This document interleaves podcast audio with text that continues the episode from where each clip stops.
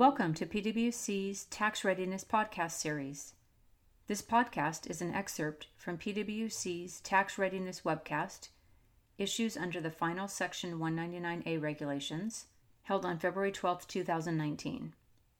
The panelists for the webcast were George Manousos, a partner in PwC's Federal Tax Services Group, Adam Feuerstein, a partner in PwC's Mergers and Acquisitions Group, and the firm's National Real Estate Tax Technical Leader, Michael Hosworth, a director in the Mergers and Acquisitions Group, and Sherry Foreman, a partner in PwC's Private Company Services Group. This excerpt consists of a discussion of Section 199A basics and the trade or business identification rules. Have a listen. So, with that, let me hand it off to Sherry to start with just a quick recap of the basics and some new rules that we have for the 199 Cap A computations. Sure. Thank you, George. for those of us that, ha- for those of you that haven't joined us before, we thought we'd spend just a couple minutes going over what 199 Cap A is. Um, so, so if you recall from previous discussions, it is a deduction for non-corporate taxpayers of qualified business income. So, qualified business income is a combination of both qualified business income plus REIT dividends and qualified publicly traded partnership income. So, all of those combined qualify for the deduction. The deduction is 20% of that amount, um, but it cannot exceed 20% of taxable income less capital gain. So, there is a limitation if there are losses in other areas on the amount of this deduction. So, just for illustration, if a taxpayer was in a top rate of 37% with a million dollars of combined QBI, the maximum permanent d- savings would be 74,000 so that would be the deduction or that, that would be the tax savings related to the deduction. Um, qualified business income includes qualified items of income gain, deduction, and loss of a qualified trade or business. So this is this is an important determination that we'll discuss a little bit later in terms of how you determine a trade or business. Um, but though, though that income must be effectively connected with conduct of trade or business in the U.S., so it should be effectively connected income, which we'll again get into a little bit further detail in terms of what that means and the consequences. Um, it excludes investment type income, so it excludes reasonable compensation and guaranteed payments to partners as well. That's important when you think about the previous definition under ECI. ECI sometimes can contain you um, can contain investment income, so that would be excluded under this provision. And then lastly, um, trade or businesses are determined under one sec- section 162. There is a little bit more commentary about that determination and the comments in these final regulations that we'll talk about a little bit as well. And I think a couple points on the last provision there. 199 Cap A, like most new rules, will put tension and create, put a spotlight on new areas. Reasonable compensation, always an issue for S Corps a little more highlight now because it's not eligible income. Mike's going to talk a little bit later about guaranteed payments and the specific rules and planning opportunities around guaranteed payments. So, what does qualified trade or business exclude? So, you cannot include as qualified income specified service trade or businesses. So, we have spent some time in the past talking about these. Um, there are several businesses that are listed in this slide with respect to practicing law, accounting, health, et cetera, that are excluded from this. Um, those exclusions apply if you are above the income threshold limits. So, to the extent that your earnings from these types of businesses are below the income threshold, um, they, they can qualify for the pass through deduction. Uh, the trade or, trader business of performing services an employee is also not included as qualified business income. So you cannot take employment income. That's where the guaranteed services or the guaranteed payments and the reasonable comp comes in as well as being excluded. So the limitations um, for taxpayers are exceeded if you're above 450 married filing jointly or 2075 for all others. So that is the high level of that limitation. Anything above that would be subject to other limitations. So if you are subject to those limitations because you've met that threshold, your QBI has additional limitations that need to be considered. So those are um, 50% of allocable share of W 2 wages, or the other test would be 25% of your allocable share of W 2 wages plus 2.5% of unadjusted basis immediately ac- after the acquisition of qualified property. So we'll talk about those a little bit more as well, but those are important determinations um, and information that's going to need to be disclosed. um, the, the threshold in terms of phasing out is listed on here. So that begins at 350 for married 315, I'm sorry, for married married filing jointly and 157.5 for all others. So between those two ranges that we discussed is where the phase out occurs. and for every single pass-through entity, or you know RPE, if you will, I don't want to say everyone, but I think the presumption is that everybody is going to have to have a reporting obligation under mm-hmm. 199 Cap A, unless you know for certain that your partners will be above those thresholds. And if you conduct your activities in one of those SSTBs, unless you know for certain that they're above the thresholds, you have to provide them information because they may get a full or partial deduction, even if you're doing a non-qualifying activity. That's right. That's right. That's very important. So, so what has changed? What are we talking about today? So there was recently guidance released in January of this year. Um, and this just lists the guidance that was released. So the regulations that were previously proposed have been finalized. So those were released in August. They are now final. They apply for tax years beginning after February 8th, 2019. So you can rely on, to the extent you'd like, the proposed regulations for 2018 in their entirety. There are new proposed regulations that were released that address specific items. So they addressed previously suspended losses, REIT dividends paid by RICs, and certain trusts in the activity, um, certain dynamics of, of those trusts.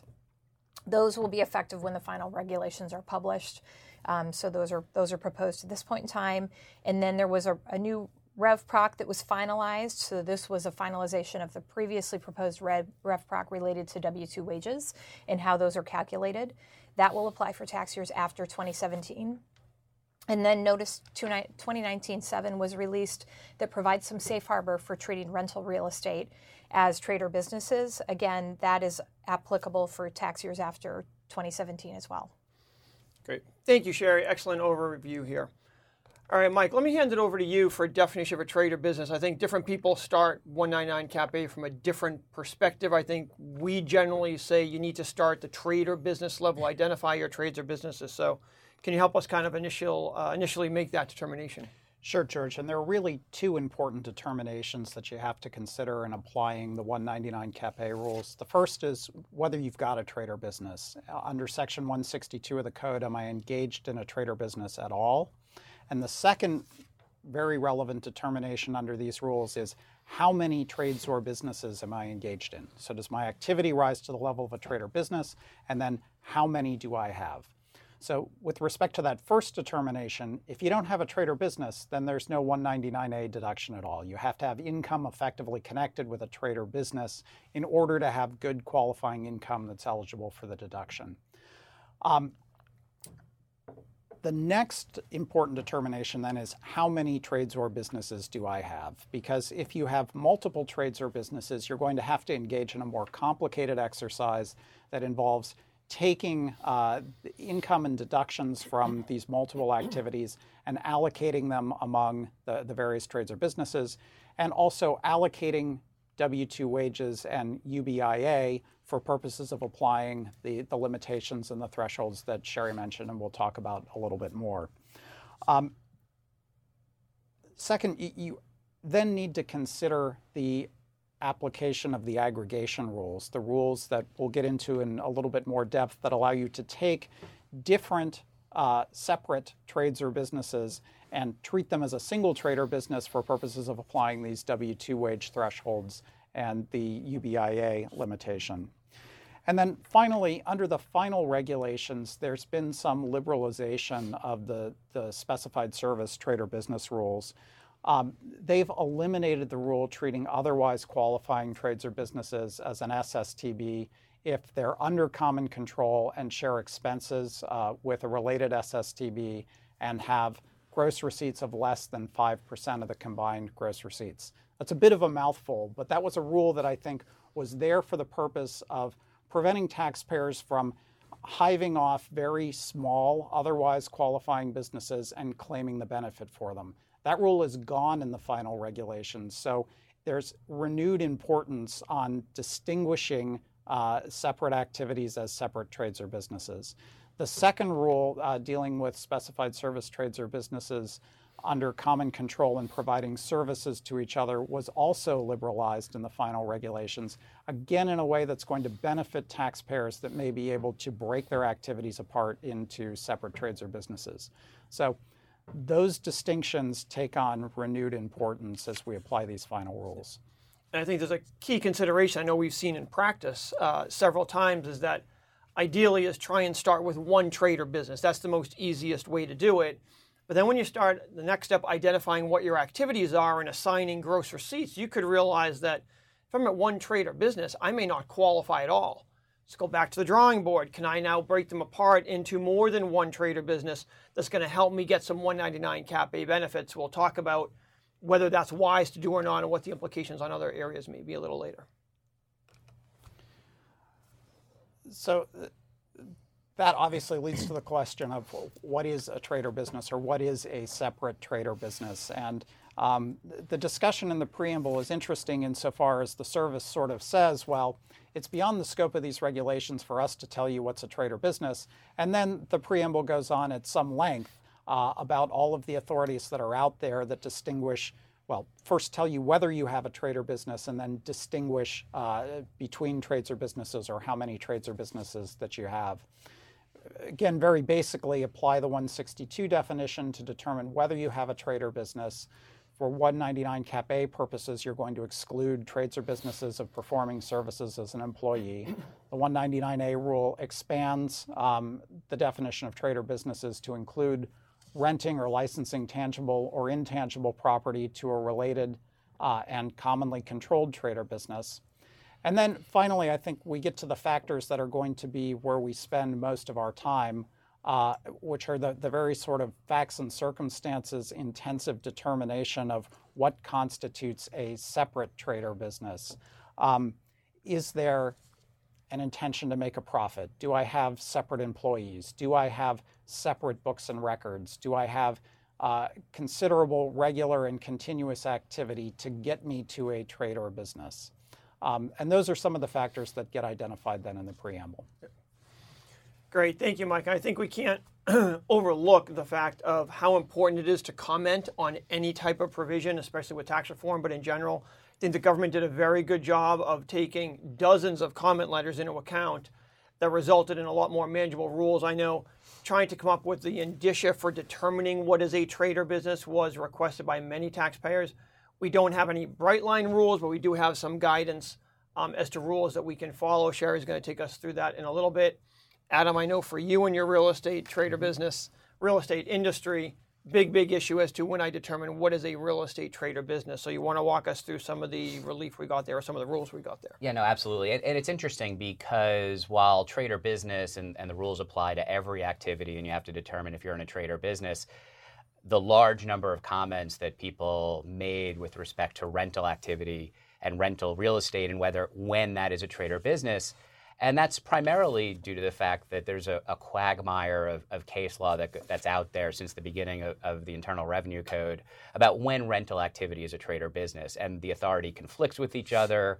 There's guidance from the IRS that conflicts with each other. And so people could look at some guidance and think you don't have to do anything at all, and other guidance that would indicate that you have to do much more than that. And people asked for some clarity given all of this. Um, the, the fact that the deduction is intended to be relatively straightforward, particularly for those below the income threshold. And one of the things about this issue is that if you're not in a trade or business, even if you're below the income threshold, you don't get the deduction. So it becomes an important issue for anybody below the income threshold, but it's not limited to them because anytime you have a partnership or a joint venture, which real estate is often structured as, you might have to look at each partnership or joint venture on their own as whether they're a separate business or not. And again, you may have a lot of real estate activities, but they may be spread across 100 different partnerships, and each partnership may be making the decision on, on its own as to whether it's in a trade or business. So the factors that are out there are, are important for, for everybody who's um, in any business, but in particular in real estate, to, to, focus on. But while the service didn't provide a bright line rule, they did, again, as, as Mike mentioned, sort of step in and provide at least some factors that have been looked at by the courts and in other guidance and indicated those in the preamble. And they also did provide a, a proposed revenue procedure that is intended that's a safe harbor that people can rely on again some interesting factors in each of those that um, as far as where they came out with respect to the, the trade or business itself, they look to factors or noted factors such as the type of property, whether it's commercial or residential, the number of properties that are rented, the types of services that are provided, how involved the owner or their agents are on a day to day basis. and and the terms of the lease, whether it's a net triple triple net lease where the landlord's not doing a lot or other types of leases. And what's interesting to note, I mean, you just look at these factors and you think, how is a taxpayer supposed to weigh them? And it is difficult to do even for advisors. But then you see some of the factors that they noted, commercial versus residential, and you begin to wonder if you have two taxpayers who are doing the exact same amount of activity, they um, spend the same number of hours on it. Everything is the same, but they happen to have a residential tenant versus commercial tenants or vice versa. Does that really affect the analysis? And it just shows how different people look to different factors that wouldn't be intuitive to people who are doing the analysis otherwise. And then with respect to the safe harbor itself, effectively you have to uh, identify yet a new classification called the rental real estate enterprise and identify how many of those you have and apply the test to each enterprise. And effectively, you're within the safe harbor if you spend more than 250 hours on a rental enterprise. Again, one of the interesting distinctions they focused on was residential versus commercial property, and basically said if you have residential real estate and commercial real estate, they can't be part of the same enterprise. And again, I'm not sure why it matters if if you spend 150 hours on residential and 150 hours on commercial where you couldn't use the safe harbor, or you spend 300 on one or the other. But, but that's the way that at least the, the proposed safe harbor works. And this is an area where one can make additional comments, so people should be thinking about whether they want to make additional comments on that front. As far as the 250 hour calculation goes, it excludes time for travel, financing, and construction, which again, not exactly clear why those amounts should be those hours should be discounted. In particular, construction is an odd one in the context of 199A, since we don't have a lot of legislative history with respect to 199A. But when you look at the history, originally people could only take the deduction based on W 2 wages. And people stepped forward and said, particularly for rental real estate, that there isn't necessarily a lot of wages going on, but there's so much work in the construction phase, and we're building these buildings, and that should be counted as well. And so that's why we have the uh, the unadjusted basis calculation there. So for Congress to step in and say we should look at effectively at construction and, and the value of your assets, and then to have take that time out in this context is somewhat of an interesting policy choice. And then the fact that taxpayers, if they want to take advantage of it, have to keep track of their hours, descriptions of what they do, the dates of when they did it, how much time was spent by service providers. And so people may not want to go through all of that effort effectively. I know I don't want to bill my time every day. Um, and I'm sure, I mean, effectively, it's turning every real property owner who wants to take advantage of the exception um, to have to effectively do that as well, not just for themselves, but for their independent contractors and asking them what they spent time on to be able to get to the number. And some other limitations it has to be a single taxpayer. So if you have 10 partnerships, then and even though they may be related in some way, you have to do the 250 hour test on a partnership by partnership basis. Triple net leases aren't covered. So there's a whole host of reasons that even if people are clearly in a trade or business, they may not be able to satisfy the, the safe harbor. Great. Thank you, Adam. Adam, quick question for you. All the litany of tests you just talked about in the safe harbor. Um, throughout the regs, the government does a good job of borrowing rules from other places, so we're somewhat familiar with them. Are those tests borrowed 250 hour tests? Are those borrowed from anywhere, or that brand new set of record keeping people are going to have to do? So people who do passive activity loss rules and things like that and want to uh, establish certain provisions, there are people who are keeping track. I don't know that these. Um, so the concept of keeping track of your time and keeping good records is something some real estate owners will be familiar with, mm-hmm. but there are certainly others who um, who won't have done that. And the, the specific rules, um, again, don't seem to have a particular uh, provenance, at least that, especially the commercial versus residential, as far as that that type of distinction okay. that they have. So some new learning for folks are going to have to go and cover here. Absolutely, I think yeah, even people who are used to keeping track of their time and maybe used to that, as far as how they have to keep track of it, and first of all, even just identifying this this concept of the rental real estate um, enterprise and, and what that is. even if you were keeping track of your total hours before, now you'd have to keep track of it if you have multiple enterprises on an enterprise by enterprise basis. And so that, that would probably be new for, for just about everyone. Gotcha. Gotcha. Thank you for listening to this podcast. If you would like more information about this topic, please contact the speakers. Their contact information is in the description of this episode. Thank you.